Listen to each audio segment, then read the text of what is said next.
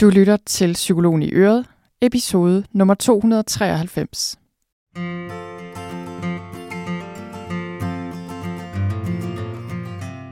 Velkommen til Psykologen i Øret. Jeg er psykologen Birgitte Sølstein, og Øret, det er dit.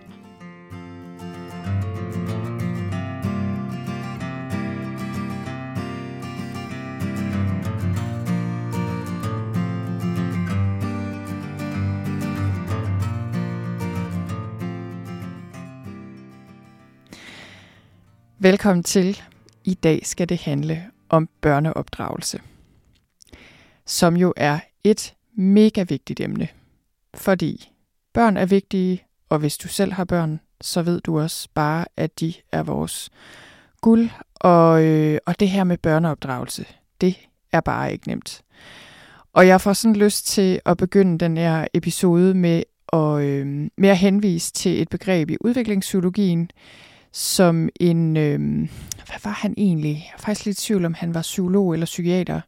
Nå, men i hvert fald hed han Winnicott. Meget kendt øh, teoretiker i udviklingspsykologien. Og han havde det her begreb med den gode nok mor. Hvilket jo snilt kan udvides til også at hedde den gode nok far, eller bare den gode nok forældre.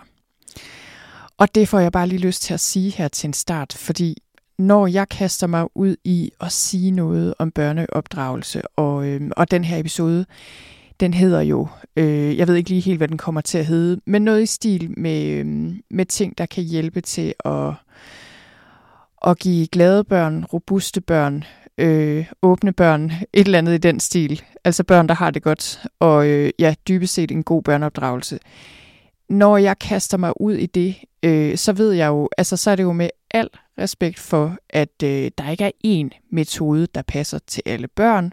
Alle børn er forskellige, alle forældre er forskellige. Og jeg ved jo bare, at i dag, hvor der er så meget, så mange gode råd og øh, kurser og bøger og eksperter og alt det her, man kan lynhurtigt føle sig fuldstændig overvældet og utilstrækkelig øh, og udmattet alene bare af at høre om børneopdragelse. Fordi det virker jo bare som om, det er umuligt at gøre det rigtigt. Og, øhm, og det her begreb, den gode nok mor, den gode nok forældre, det henviser til, at det vi tilstræber, når vi er forældre, det er jo ikke at være perfekte. Det er heller ikke at gøre det rigtigt næsten hele tiden det er bare at gøre det tilstrækkeligt godt. Jeg tror faktisk også, han kalder det den tilstrækkeligt gode mor, nu jeg tænker over det. Måske. Øhm, og faktisk med vilje har jeg bare sat mig til mikrofonen, uden at forberede mig det helt store. Jeg tog lige nogle lynhurtige noter herinde. Men, øh, men jeg har længe gerne ville sige noget om det her emne, og hver gang bliver jeg bare helt paralyseret og synes pludselig, jamen så er det jo nærmest hele psykologien, vi skal snakke om, og alt mulig forskning. Og jeg kunne bare mærke, okay, hvis jeg skal sige noget om børneopdragelse, så, øh, så tror jeg, det er bedre, at jeg bare tager den sådan lidt øh, med udgangspunkt i egne erfaringer, og selvfølgelig det, der, der øh, som jeg ligesom bruger og trækker på lige umiddelbart, også fra mit arbejde som psykolog, og, og den viden, jeg har om børns udvikling og børns trivsel som psykolog. Så jeg vil bare minde om det, at øh, det at være en god nok forældre, en tilstrækkelig god forælder. Det handler jo om at tilstræbe sig på at være en god forælder, men man begår også fejl.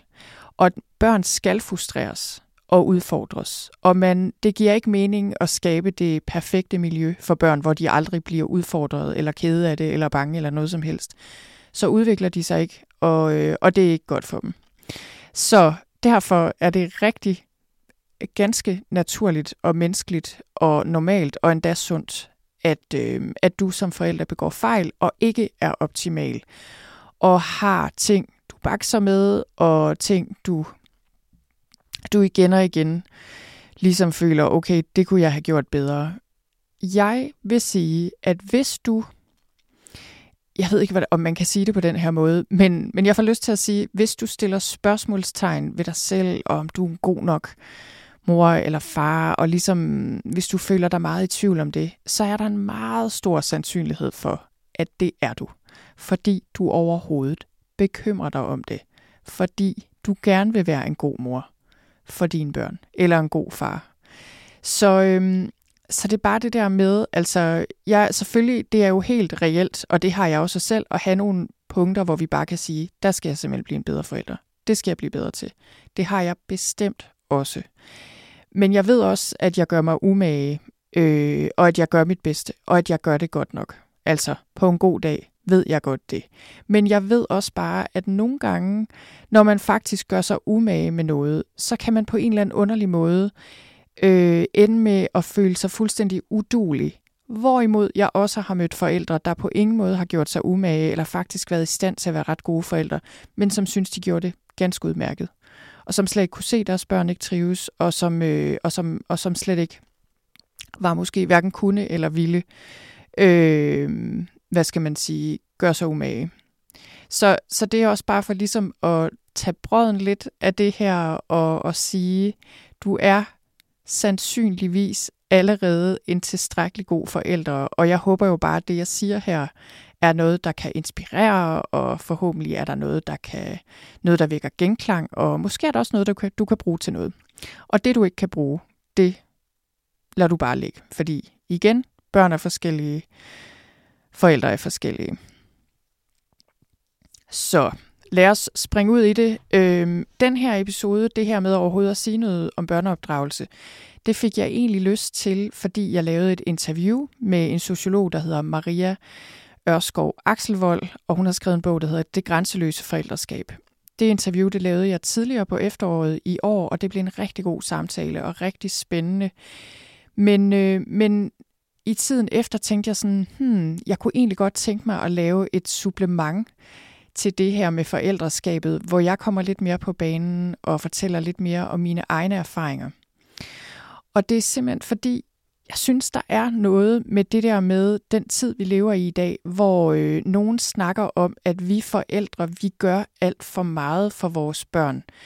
Øh, det er ikke fordi, det er øh, Maria Ørskovs øh, budskab overhovedet nødvendigvis, men det der med, at vi gør alt for meget for vores børn. Vi hjælper dem for meget, vi overbeskytter dem, vi overengagerer os i vores liv, vi bruger for meget tid på at deltage i forældremøder, hvad ved jeg, alt det her. Der er ligesom øh, nogle stemmer, der siger ting i den stil. Og det er, der er ingen tvivl om, at vi er mere involveret i vores børns liv og engageret i vores børns liv, end, end folk, forældre var før i tiden, lad os sige for 30 år siden. Det er der ingen tvivl om. Det er der mange årsager til. Men jeg vil gerne vende den logik om og sige, det er altså sådan, at der er stigende mistrivsel blandt børn og unge. Der er rigtig mange unge og børn, der ikke har det godt i skolen, øh, på alle mulige måder. Det er der mange årsager til. Men det er jo sådan, at når vores børn ikke har det godt, og også skal bevæge sig i komplekse i en kompleks verden, som er blevet meget mere kompleks, end den var for 30 år siden. Den digitale verden. Skolelivet er blevet meget mere krævende. Altså, der er mange ting, der gør, at, øh, at det er meget sværere at navigere i. Så jeg vil jo vente om at sige, at fordi der er behov for det, bliver vi nødt til at gå ind som forældre lige nu og hjælpe meget mere. Altså, fordi jeg synes, det er forkert øh, i min optik, og min erfaring er simpelthen ikke, at vi overhjælper vores børn mere end højst nødvendigt. Altså, jeg har det der sådan, det er der, der ikke nogen, der gider. Eller hvad? Altså, jeg vil da hellere bruge mit liv på noget andet, hvis det bare fungerer upåklageligt, og hvis jeg bare kan vende ryggen til mine børn, og de bare har et liv, som de nu skal have, så behøver jeg jo ikke blande mig mere end højst nødvendigt. Men øh, nu vil jeg gerne deltage i min børns liv. Det er ikke det. Men der er jo også noget med det her med, at i dag, der er simpelthen nogle kompleksiteter, men også nogle børn, der bare ikke trives ret godt. Og så er man jo nødt til at gå ind og prøve at hjælpe så godt man kan som forældre. Så, det var det. Det er egentlig ikke det, den her episode handler om, men jeg fik bare lige lyst til at sige, at det er sådan en overordnet tanke, jeg har gjort mig om forældre i dag, fordi jeg tænker, vi er præcis som forældre altid har været. Vi vil bare gerne have, at vores børn har det godt og klarer sig nogenlunde her i livet og får et godt liv, tænker jeg jo. Ja, nå, men lad os springe ud i det. Jeg har de her øh, 10 ting med, som jeg vil give videre. Som, øh, ja, jeg vil lige sige, det er Jeg synes, det her er baseret meget på mine erfaringer i mit eget forældreskab. Jeg har to børn på 10 og 14, så de er efterhånden ved at være store, eller halvstore i hvert fald. Dem har jeg sammen med min mand, Paul. Og øh, vi, vi snakkede lige sammen i går aftes, fordi jeg sagde til ham, jeg vil lave den her podcast-episode. Hvad har vi lært, og hvad har du lært? Og så, så snakkede vi det sådan lige igennem. Så øh, de fleste af de her ting er egentlig noget, vi sammen kom frem til. I hvert fald sådan lige i stikordsform. Øh, nogle af de ting, vi synes har hjulpet og, og været gode, og som vi har lært hen ad vejen. Den første er, brug tid sammen med dit barn i hverdagen. Og det her, det virker jo bare som sådan en enkelt ting, ikke? Altså, okay, skal man øh, læse fem år på universitetet og være psykolog for at sige det? Og det tror jeg ikke, man skal, men jeg tror, det er mega vigtigt at understrege, at tid i hverdagen med vores børn er vigtigt. Simpelthen. Altså, vi kan ikke rigtig... Jeg droppede ordet. Jeg, ville ikke, jeg havde ikke lyst til at bruge ordet kvalitetstid her, fordi det er sådan ligesom om, så kan vi sådan skrumpe tiden sammen til en halv time, og så længe det er kvalitetstid, så går det nok. Det tror jeg ikke på. Jeg tror, at børn har brug for at være sammen med deres forældre en stor del af tiden i hverdagen. Og, øh, og ligesom det her med, at vi er tilgængelige, at vi er der, at vi laver ting sammen med børn, at vi er nærværende, så vi faktisk er der. At vi ikke bare sidder med ryggen til og kigger ind i en skærm. Øh, også, og omvendt selvfølgelig også, at børnene faktisk er der. At de ikke bare sidder og kigger ned i en skærm. Det er ikke øh, samvær. Det er bare sådan parallel til stedeværelse på en eller anden måde. I hvert fald, hvis meningen er at bruge tid sammen med vores børn. Så øh, min mand han sagde for eksempel, at øh, han har en del tid sammen med børnene i bilen, især et af vores børn, fordi vi har ret langt til skole, og det er tit ham, der kører en halv time hver vej. Og det bliver jo til lang tid øh, i den bil der. Og han insisterer på, at der ikke er nogen skærm. De kan godt høre musik måske, men det er ikke det der med at sidde og kigge ned i en eller anden skærm, fordi han gerne vil have tiden der. Så det er rigtig tit der, der lige kommer en snak, eller man måske bare sidder og kigger ud på vejret, eller snakker om, hvad der skal ske, eller hvordan dagen har været. Så, øh, så det er rigtig god tid. Og andre eksempler er jo måltider, hvor vi bare er sammen om måltider, sammen om at lave ting i hverdagen. Og det er jo virkelig hverdagen, der tæller her. Altså det er jo helt fint at øh, tage en tur på skiferie, eller hvad ved jeg, lave et eller andet sjovt øh, en gang imellem, eller få en stor oplevelse. Men, men i børnelivet og i familien og, og i forhold til børns udvikling, der er det bare hverdagen, der tæller. Dag ud og dag ind, der skal vi bruge tid med vores børn. Så det vil også sige at komme hjem fra arbejde i nogenlunde tid, så vi har nogle af de gode timer sammen med vores børn. Jeg ved godt, det ikke er alle, der kan det, men øh, der er også mange, der bare ikke prioriterer det. Øh, så, så jeg synes, det er noget, vi prioriterer ekstremt højt, at vores børn ikke har for lange dage. Øh, det er jo noget med selvfølgelig bare at snakke sammen, og ja, som sagt bare være der.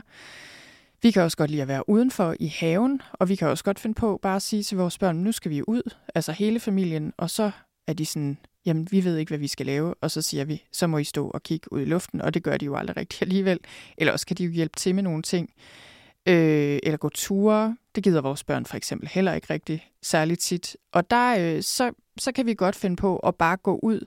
Nu er vi meget tæt på naturen her, men hvis vi sådan skal ud på en tur, så kan vi godt finde på at køre de fem minutter, det tager øh, 10 minutter, og så er vi måske bare der, altså uden at skulle gå en mega lang tur. Men jeg synes også, at tid i naturen er rigtig god tid. Men ellers simpelthen bare den her helt almindelige tid sammen. Øh, jeg tænker jo også, øh, lige under den her, er det jo også det der med at finde ud af, hvad kan vi lave sammen, som er en hyggelig aktivitet med vores børn, som de gerne vil, og som vi gerne vil. Og der vil jeg sige, altså øh, hvis, jeg tror, hvis øh, jeres børn ligner mine, så vil de helst bare spille spil på iPad'en eller computeren og spise slik eller se noget i fjernsynet. altså, det tror jeg, hvis man spørger dem bare sådan. Og der vil jeg nok sige, der, øh, der prøver vi at styre ret meget i en anden retning, i hvert fald indimellem. Så, øh, så vi tænker også over, okay, hvad vil vi gerne vise dem? Altså, øh, at vi som familie kan bruge tid sammen på, som er hyggeligt. Vi havde en overgang et øh, koncept, der hed læsehygge. Det var noget, vi fandt på, de voksne, Og, øh, og ideen var, at vi alle sammen læser. Nu, jeg har et barn, der er rigtig glad for at læse. Jeg har også et barn, der efterhånden er blevet glad for at læse, men det var ikke lige situationen på det tidspunkt. Men konceptet var, at alle havde bøger.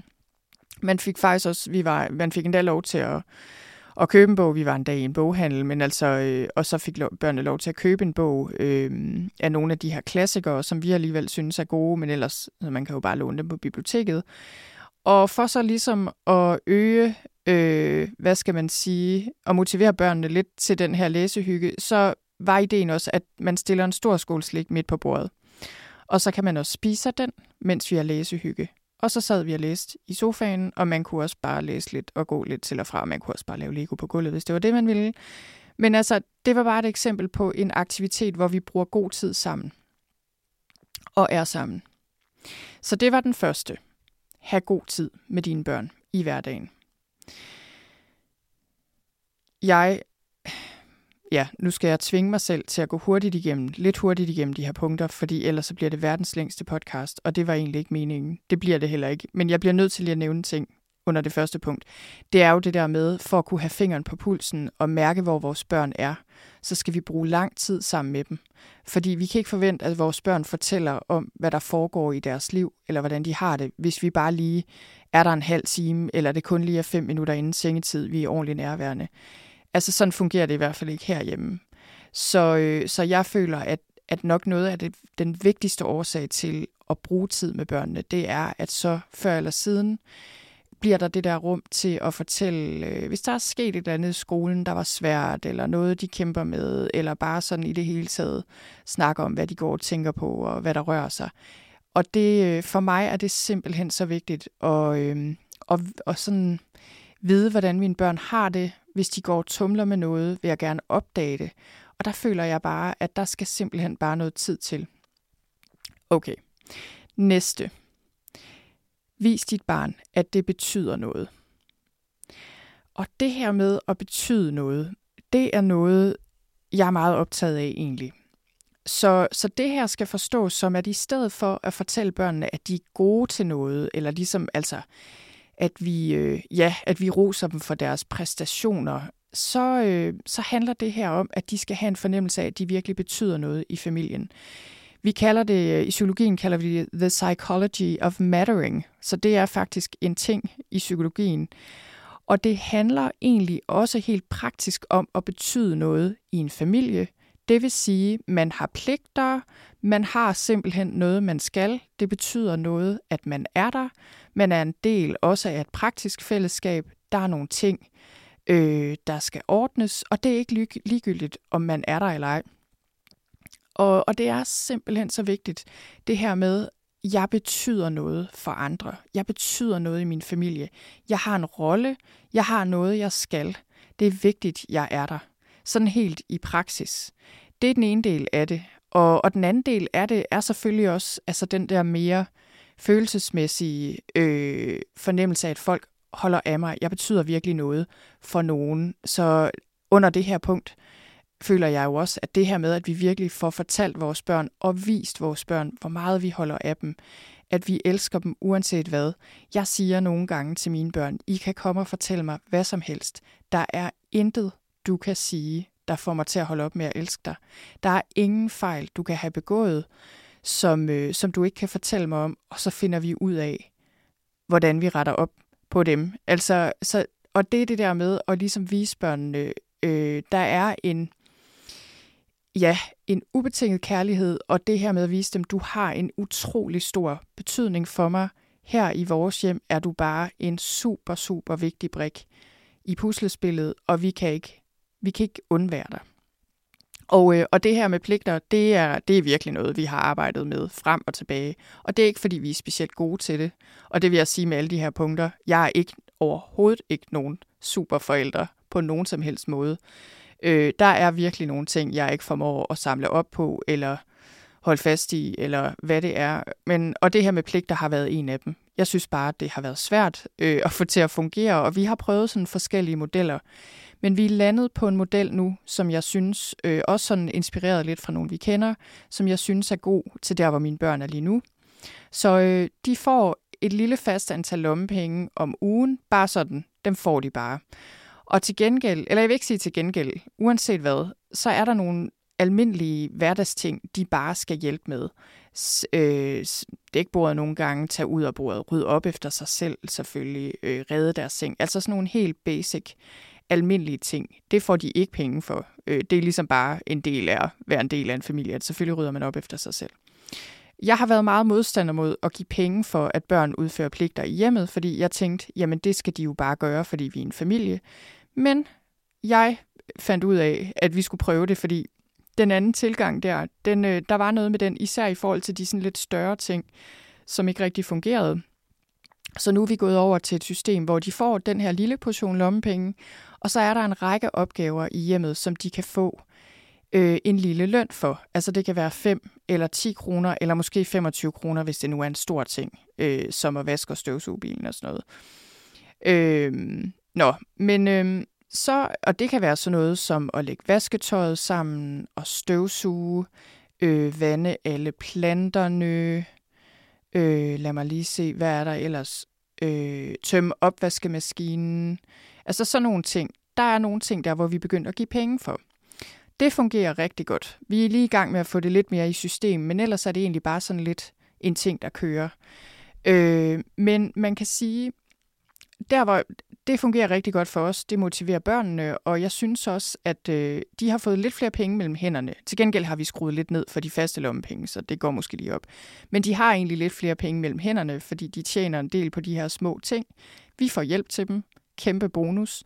Men øh, til gengæld er der også flere ting, de selv betaler. Og det er rigtig godt for dem, kan jeg se, faktisk at have penge nok til, øh, til sådan at kunne kunne købe flere ting selv. Det kan for eksempel være et stykke tøj, eller en julekalender, eller hvad nu. Et eller andet, de normalt slet ikke ville have penge til. Så, øh, så jeg synes faktisk, det fungerer godt. Og jeg kan se, det er super godt for dem. Øh, faktisk bare at være en, en vigtig praktisk brik i, i et familiefællesskab. Og, og det er ikke så nemt, fordi jeg har to børn med meget forskellige forudsætninger, og faktisk kan min yngste meget mere end den ældste på nogle punkter, på mange punkter. Og det har været svært at få det til at fungere, så den ene ikke synes, det var dybt uretfærdigt, at den anden ikke skulle noget. Øhm, så det har vi kæmpet lidt med, men, i, men vi prøver virkelig ligesom at tage udgangspunkt i børnenes evner, selvfølgelig, og hvad de kan, overskue, og så, øh, og så give dem noget praktisk ansvar, fordi det er godt for dem. Okay, nummer tre. Anerkend for indsatsen og ikke præstationen. Det her er en vigtig ting. Det er det bare i alle mulige sammenhænge. Øh, det er en stor ting i psykologien også, og forskning peger på, at når vi anerkender børn, men det behøver ikke kun at være børn, nu er det bare lige børn, vi snakker om, for deres indsats i stedet for resultatet, så, øh, så hjælper det, og det, det motiverer dem meget mere, og i længden bliver de bedre af det. Så et eksempel kunne være læsning.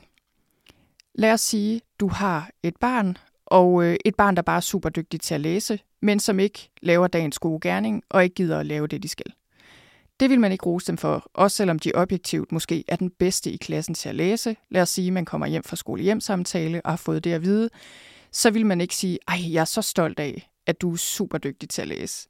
Øh, så jeg ved ikke lige, om det er et særligt godt gennemtænkt, eller gennemtænkt eksempel det her, fordi jeg ved ikke, om man skal kritisere en manglende indsats, men jeg vil i hvert fald fokusere på indsatsen og sige, hvordan kan vi, øh, hvordan kan vi forbedre din indsats her? Fordi det, vi har brug for at lære, det er simpelthen at gøre en indsats. Fordi, tag det omvendte eksempel, et barn, der ikke er ret øh, godt med i forhold til læsning, men som gør en stor indsats. Så møder man op til en skolehjemsamtale, og det læreren siger, i værste fald, det sker forhåbentlig ikke, men lad os bare sige, det skete, at læreren sagde, se, du er ikke særlig god til at læse, du ligger nederst i klassen.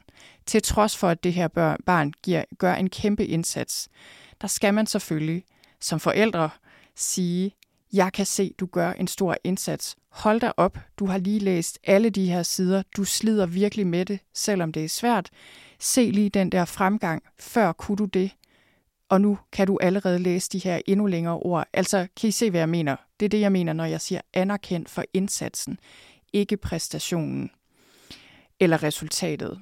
Og det er fordi, hvad skal man sige, jeg kan, jeg kan tale af meget personlig erfaring her. Jeg var et barn, der var, jeg har været naturligt meget dygtig til at læse og stave og alle de her ting. Det kom fuldstændig af sig selv. Jeg har ikke skulle gøre noget for det. Det var bare sådan, det var. Det blev jeg rost utrolig meget for, og det var bare, hvad det var. Og det nød jeg selvfølgelig. Problemet var bare, at jeg ikke lærte at gøre en indsats. Det vil sige, i gymnasiet, da jeg kom i gymnasiet i 1.G, der var jeg simpelthen lige ved at knække nakken, og mit selvtillid fik et gevaldigt knæk, fordi jeg havde simpelthen aldrig lært, at jeg skulle gøre en indsats for at opnå et godt resultat. Jeg havde mere en opfattelse af, enten var man god til noget, eller også så var man ikke, i stedet for, hvis jeg arbejder på sagen, så kan jeg opnå et bedre resultat. Altså, det lyder måske sådan lidt mærkeligt, men det, det var virkelig ikke rigtig noget, jeg havde inde på radaren. Og det tog mig næsten hele gymnasiet at finde ud af, at hvis jeg gør en indsats, altså gør noget ud af mine lektier, gør noget ud af mine opgaver, så ser jeg også et bedre og bedre resultat.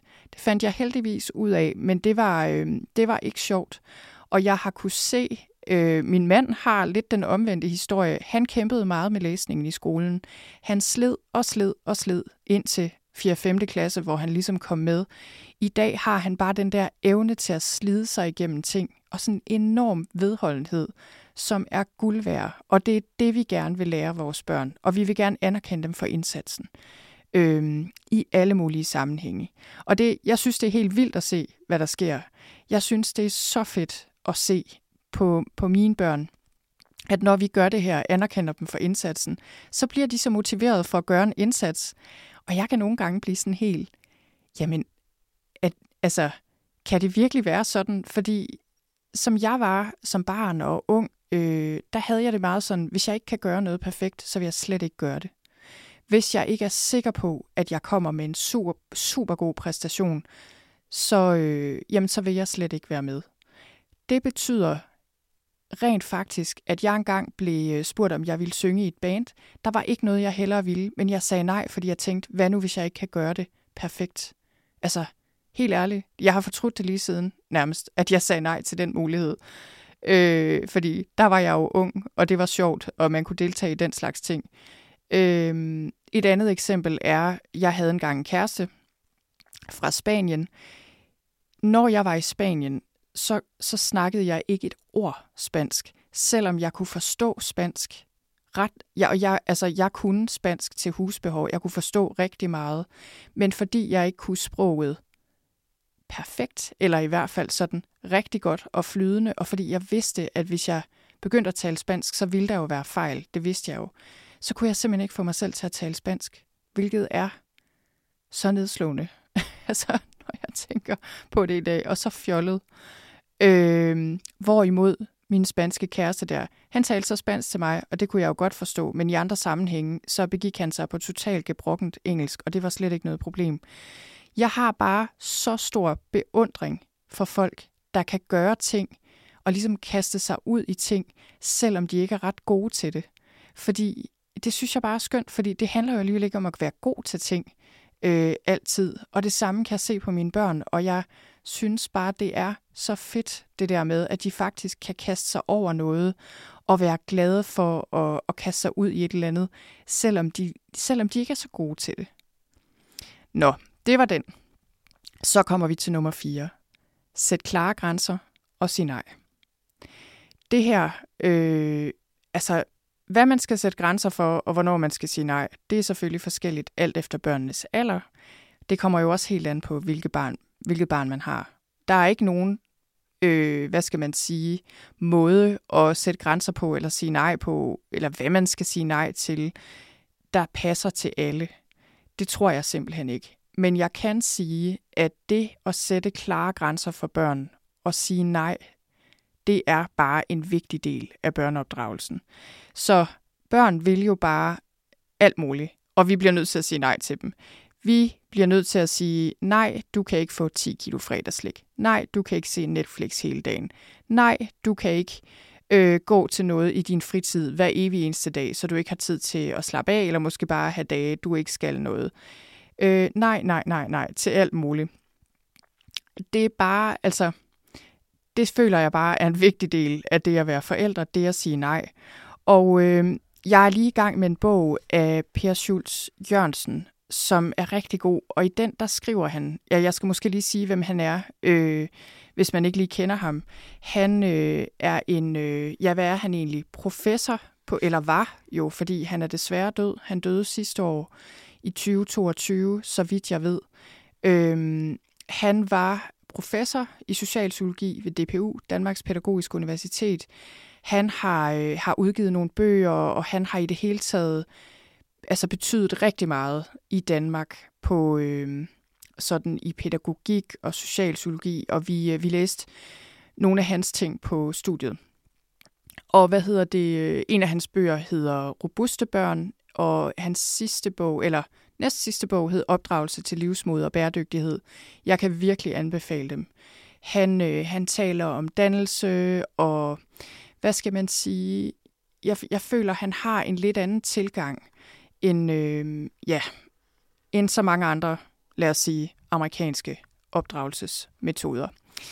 Øh, nå, men øh, han, øh, ja, han er bare fantastisk. Jeg kan anbefale, at man dykker ned i hans ting. Og der var faktisk også et interview med ham sidste år i Svend Brinkmans podcast, Brinkmans Brix, som var et rigtig godt interview. Øh, jeg lyttede til det, og jeg, øh, ja, jeg bliver helt rørt bare at tænke på det. Øh, per Sydt Jørgensen var syg, så han vidste godt, at han ikke havde så lang tid tilbage. Og jeg synes, det, øh, han har simpelthen givet så meget til børn og til pædagogik og ja, har arbejdet så meget for børn på så mange måder. Og det interview der, det var virkelig, virkelig godt. Det kan jeg også anbefale, man hører. Nå, men den sidste bog, han skrev, den hedder Vendepunkter. Og den handler om hans eget liv egentlig, men der snakker han selvfølgelig også om hans arbejde og måder at tænke omkring børn og dannelse og opdragelse og alt det her. Og der skriver han på et tidspunkt, Mit grundsyn er, at børn har umiddelbare ønsker og lyster, og så har de dybere behov. De første formulerer de, de sidste kender de oftest ikke. I hvert fald ikke omfanget af eller dybden i. Og så siger han videre noget med, selvfølgelig skal børn have indflydelse på deres verden og så videre, og vi skal inddrage dem og alt det her. Men pointen er, børn har en masse ønsker, de kender ikke altid deres egentlige behov. Og det er jo den her evige balance, selvfølgelig også i takt med barnets alder, øh, med også at respektere deres perspektiv og lytte til dem. Men, øh, men jeg må bare sige, jeg er stor tilhænger af klare grænser og sige nej rigtig meget. Øh, jeg ved ikke, jeg ved, jeg er faktisk lidt i tvivl. Øh, jeg tror, i forhold til nogen, vil vores børn synes, at vi var ret strenge og siger nej til rigtig mange ting.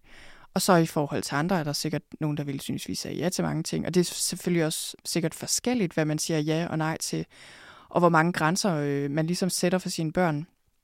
Jeg synes bare, det er vigtigt. Og det er også det der med, vores børn vokser op i en kompleks verden med utroligt mange muligheder. Og en af de ting, vi skal hjælpe vores børn med i dag, og det, og det var en anden udfordring. Vi havde andre udfordringer, da vi voksede op. Vi i min alder. Jeg er 45 der var, vi havde nogle andre udfordringer, men udfordringen i dag er jo rigtig meget at kunne sætte grænser for sig selv og kunne sige nej til ting. Så det føler jeg er vigtigt. Så kommer nummer 5. Vægt sociale evner højt. Og jeg tænkte lidt over den her, fordi måske siger det sig selv egentlig. Men i hvert fald, om ikke andet, er det noget, jeg vægter mega højt. Og sociale evner, det er jo egentlig dannelse, altså i forhold til Øh, at tale pænt, det er noget, vi går ret meget op i. Jeg vil simpelthen ikke have, at mine børn går og banner i hver hver anden sætning. Så det kan godt være, at de gør, gør det op i skolen. Jeg ved det ikke. Men hvis jeg hører det, så påtaler jeg det. Det er ikke, fordi jeg ikke selv banner, men det er mest sådan, hvis jeg har slået mig eller bliver meget vred. Jeg synes ikke, man skal gå og bande i hver anden sætning. Øh, det lyder ikke pænt. Også sådan noget med at sige ja tak og nej tak, og altid sige tak for mad, og kunne finde ud af, hvordan man skal gebærde sig, når man er på besøg hos nogen. Gode bordmanerer. Altså det, jeg snakker om her, det er ikke sådan overkorrektede børn, der sådan er overkorrekte eller overpæne. Det er jeg slet ikke tilhænger af. Men jeg jeg synes, at det er rigtig godt at klæde børn på med, med gode manerer, simpelthen, så de kan opføre sig ordentligt, når de er ude i verden. Det vil tjene dem godt resten af livet, når de skal begå sig i alle mulige sammenhænge. Men ellers er sociale evner jo selvfølgelig også sådan noget med at kunne sige undskyld. Øh, også at kunne sætte grænser for den sags skyld. Altså, der er jo mange ting. Opføre sig ordentligt over for deres kammerater. Altså, der er jo så mange ting. Og øh, ja, altså, jeg ved ikke, hvad man skal kalde det. Almen dannelse på nogle måder, men også de her sociale evner i forhold til deres relationer. Det er så vigtigt. Og det, øh, det er noget, jeg synes, man skal gøre meget ud af at lære børn. Fordi det der med at læse og skrive, og de der mere tekniske ting, det skal nok komme. Sådan har jeg det lidt. Det skal man nok få lært, og hvis man er ordblind, så bruger man bare et hjælpemiddel. Altså, det er ikke noget problem. Det er et kæmpe problem, hvis man ikke kan opføre sig ordentligt, og hvis man ikke er en god kammerat. Og det kan kræve en større indsats også at få det lært. Og det er de voksne omkring barnet, der skal lære børn det. Og selvfølgelig helst deres forældre, eller især i høj grad deres forældre. Så, øh, og, for, og det er jo simpelthen fordi, hvorfor skal man det, kan man så sige? Jamen det er simpelthen for barnets bedste, fordi vi ved fra forskningen, at de mennesker, der klarer sig bedst her i livet, det er ikke dem, der er bedst til at stave eller bedst til matematik øh, dem, der får et godt liv, det er jo øh, folk, der kan finde ud af at have en god ven og passe et arbejde, altså stille og roligt, ligesom de her helt almindelige ting, men især øh, i forhold til at øh, ja, have de her basale sociale evner. Og, øh, og så derfor er det simpelthen så vigtig en ting, fordi det er det bedste, vi kan gøre i forhold til at, at klæde vores børn på til et godt liv. Så er der nummer 6. Lær børnene at sætte pris på det, de har. Og det her, tænker jeg jo også, er mega vigtigt. Fordi vi lever i et samfund med en enorm overflod, og igen, ligesom, altså, og jeg ved godt, det er selvfølgelig ikke alle børn og familier, der oplever en stor overflod, men, men mere, øh, men det gør vi jo, mange af os gør i Danmark. Vi har meget, og vi vil hele tiden have mere. Og der er den her, det her forbrugersamfund og en materialisme, og, øh, og den her fornemmelse på grund af sociale medier, at der hele tiden er et eller andet liv lige om hjørnet, der er meget bedre og meget pænere end vores eget. Så vi kan gå rundt med den her følelse af, at vi mangler noget, og at vi bare gerne vil have noget mere. Og det vil på en eller anden måde gøre, at vi får det bedre, eller får et bedre liv. Og, øh, og det, man kan sige meget om det her, men grundlæggende set det at lære at sætte pris på det, vi allerede har, og få øje på de gode ting, der er sket i løbet af dagen. Kig på vores egne gode kvaliteter. Altså ligesom at måle ud fra det først, inden vi bliver for optaget af alt det, vi mangler, og der vi gerne vil hen, øh, og alle de fejl, vi har begået. Det er simpelthen så vigtigt en evne, og nok også fordi jeg ikke mestrer den særlig godt selv, så, øh, så føler jeg, at det er noget, jeg bliver nødt til at øve mig på i fællesskab med mine børn. Og det gør vi øh, blandt andet, når vi øh, enten når vi sidder om bordet, så har vi nogle gange en runde. Man må også godt sige, hvis der var noget, der ikke gik så godt, men ellers det der med en god ting, der er sket i dag. Noget, man er glad for, det gør vi også nogle gange ved sengetid. Og, øh, og noget, vi også gør, det er, øh, vi er begyndt at holde sådan en form for familiemøder, kalder jeg dem, og, øh, og det er egentlig bare, at vi alle sammen lige sidder i sofaen, og så tager vi en runde. Og pointen med familiemødet er egentlig lidt noget andet.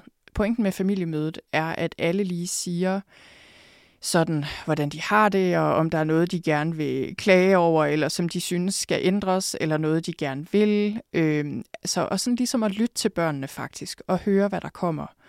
Og lade alle have en stemme i fællesskabet, og så finde frem til, hvad vil vi gerne, og hvad kan vi eventuelt ændre på. Og det tog lige mine børn lidt tid at finde ud af, hvad det her gik ud på, fordi den første gang, vi holdt det, jamen så ville de bare gerne i Tivoli og LaLandia og på hotel og alt muligt. Og vi var bare sådan, wait a minute, det var ikke helt det, der var meningen med den her runde. Så de var sådan, nå okay, det var ikke lige helt det, der var meningen. Og nu har vi mere fundet en form, hvor det er noget med. Vi kunne godt tænke os at sidde og hygge med pandekager, hvor vi alle sammen spiser sammen lørdag formiddag, for eksempel, eller noget. Øh, nå, men det vi så også gør på det her familiemøde, det er nemlig også at tage en runde, hvor vi snakker om, hvad vi, øh, hvad vi er glade for i forhold til familien, øh, en ting, der er gået godt, eller ligesom noget, vi sætter pris på, eller et eller andet, der er sket. Så det er bare hele den der tankegang øh, med at lære børnene at få øje på det gode. Fordi hvis vi ikke lærer det, så har hjernen en tendens til at fokusere på alt det problematiske og alt det, vi er bange for og bekymret for. Og, øh, og derfor er det vigtigt også at huske alt det, der allerede fungerer, og som vi allerede har. Okay, det var nummer syv. Så kommer nummer otte. Vær ærlig omkring voksenlivet. Og med det her mener jeg jo ikke, at vi skal fortælle vores børn alt.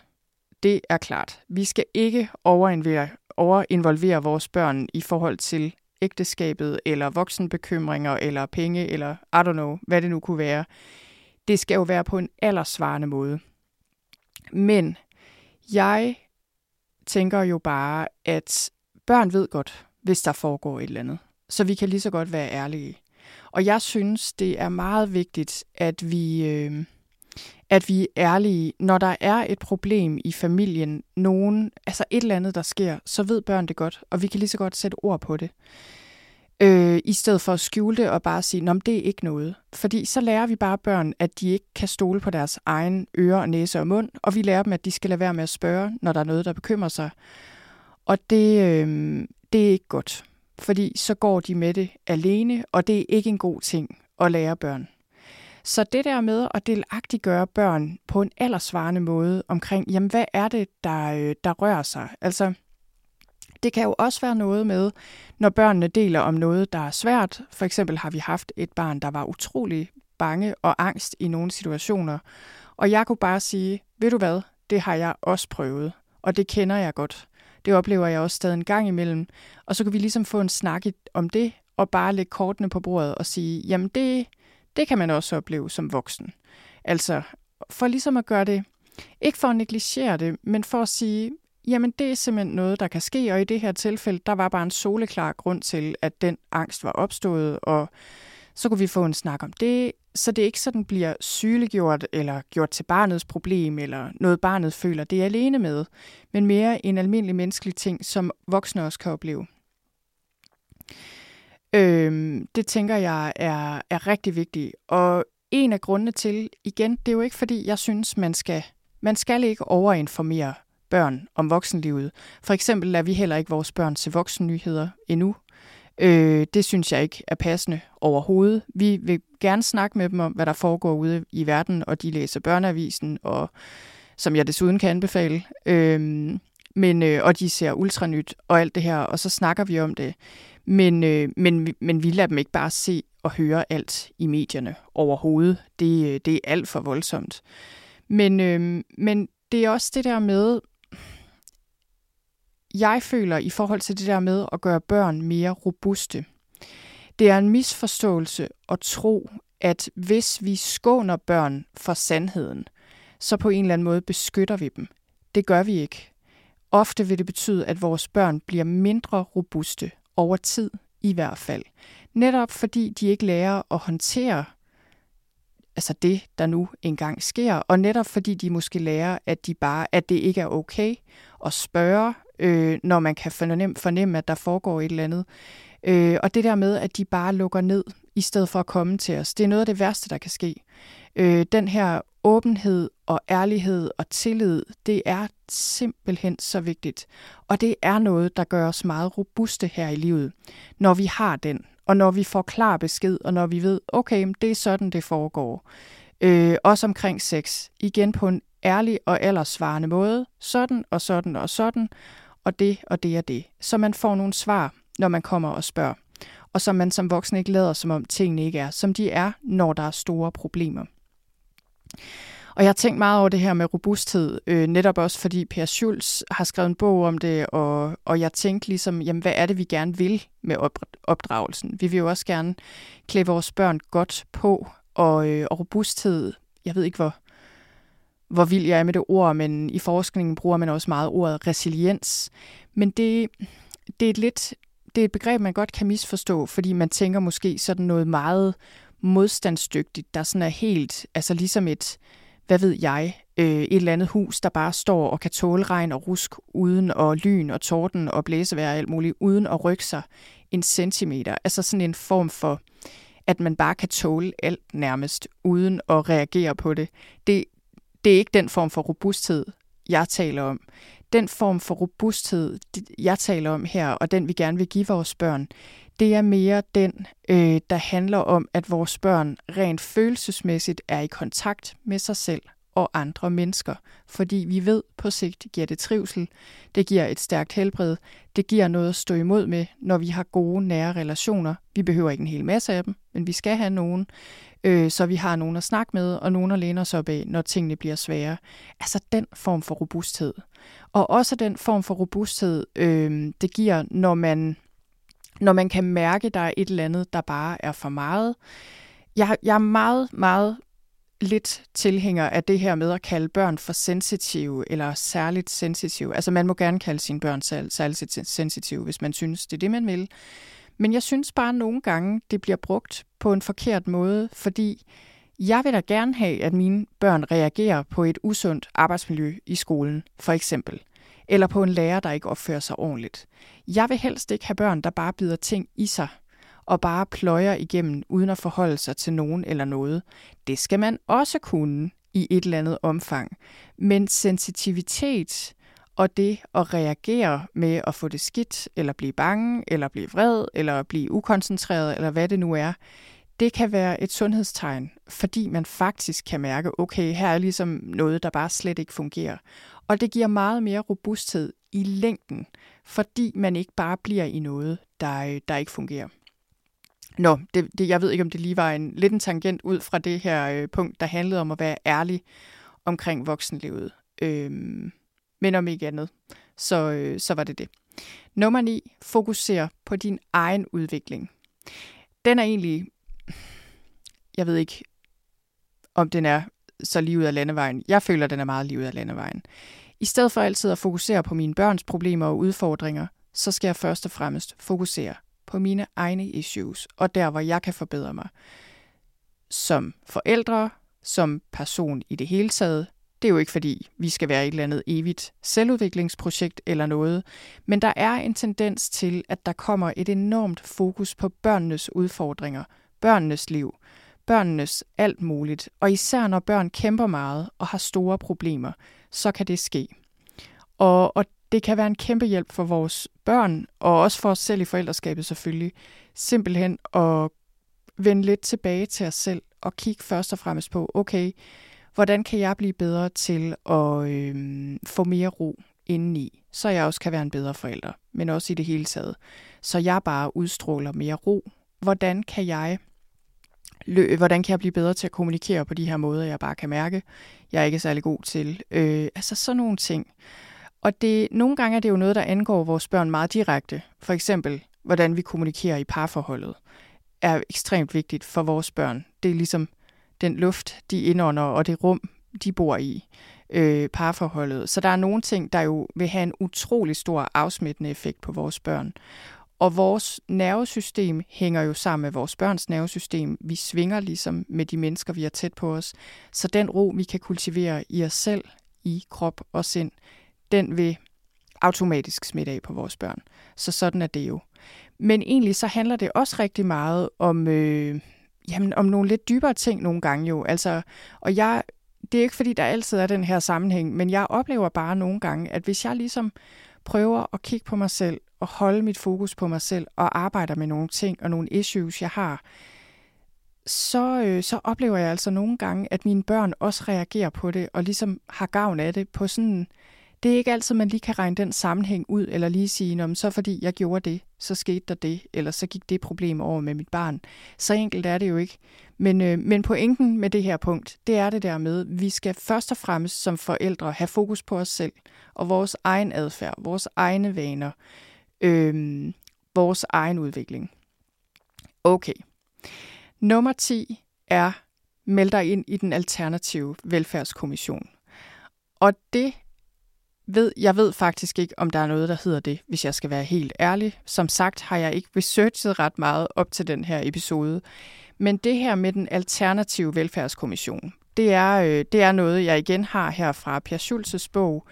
Han, øh, han var med i noget, der hed den alternative velfærdskommission. Et kæmpe stykke arbejde, de gjorde, der handlede meget om, hvordan skaber vi bedre kår for vores børn, dybest set. Og, øh, og når jeg har det her punkt med som det sidste, så er det ikke fordi, jeg tænker, man skal ind og melde sig ind konkret nogle steder, fordi det tror jeg, det ved jeg ikke rigtigt, om man kan faktisk.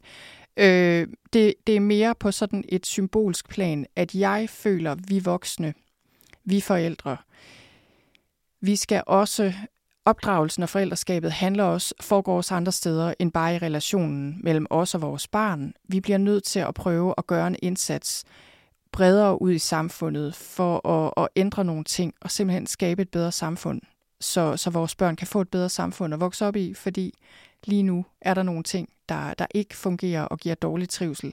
Og vi kan ikke løse det hele bare med opdragelse alene. Vi kan klæde vores børn rigtig godt på, vi kan gøre det så godt som vi kan, men vi skal også ud i marken og prøve at se, hvad vi kan gøre for at hjælpe vores børn øh, på en sådan lidt, en lidt større klinge. Ikke bare vores egne børn, men alle børn. Og som en eller anden sagde, there is no such thing as other people's children, eller sådan noget. Altså det der med andre børns, andre børns, nej, andre folks børn. Det er der ikke noget, der hedder.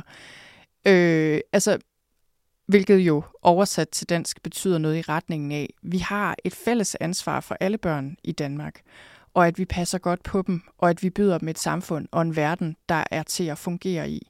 Og lige nu er der nogle ting i institutionerne, i skolerne, i uddannelseslivet rundt omkring. Der er nogle kæmpemæssige problemer også i hjemmene med alkoholisme.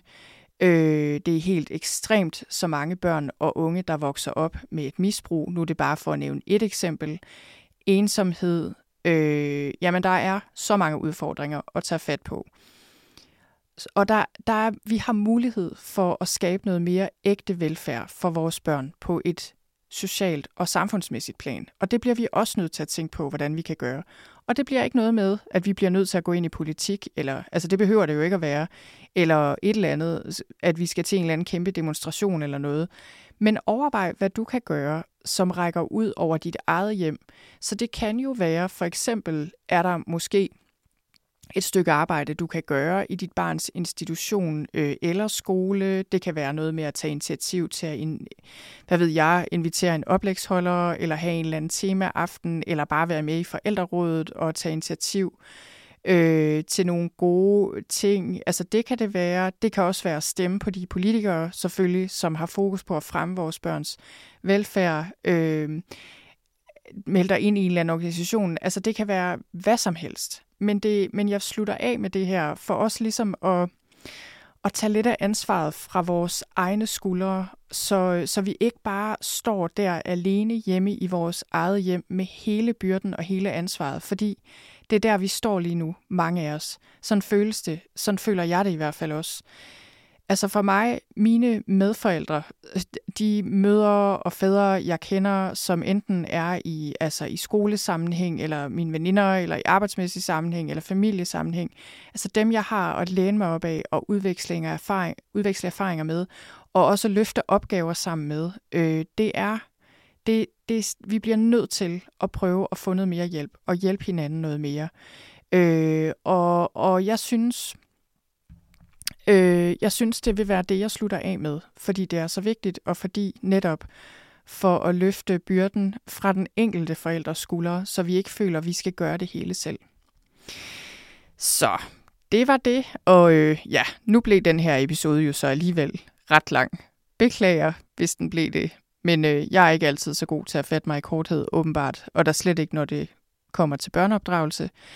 Jeg håber, du hørte noget, som, øh, som du kan bruge til noget her. Jeg har opsummeret de 10 punkter, hvis du gerne lige vil have dem opsummeret, så ligger de på min hjemmeside på sølvstein.dk-293.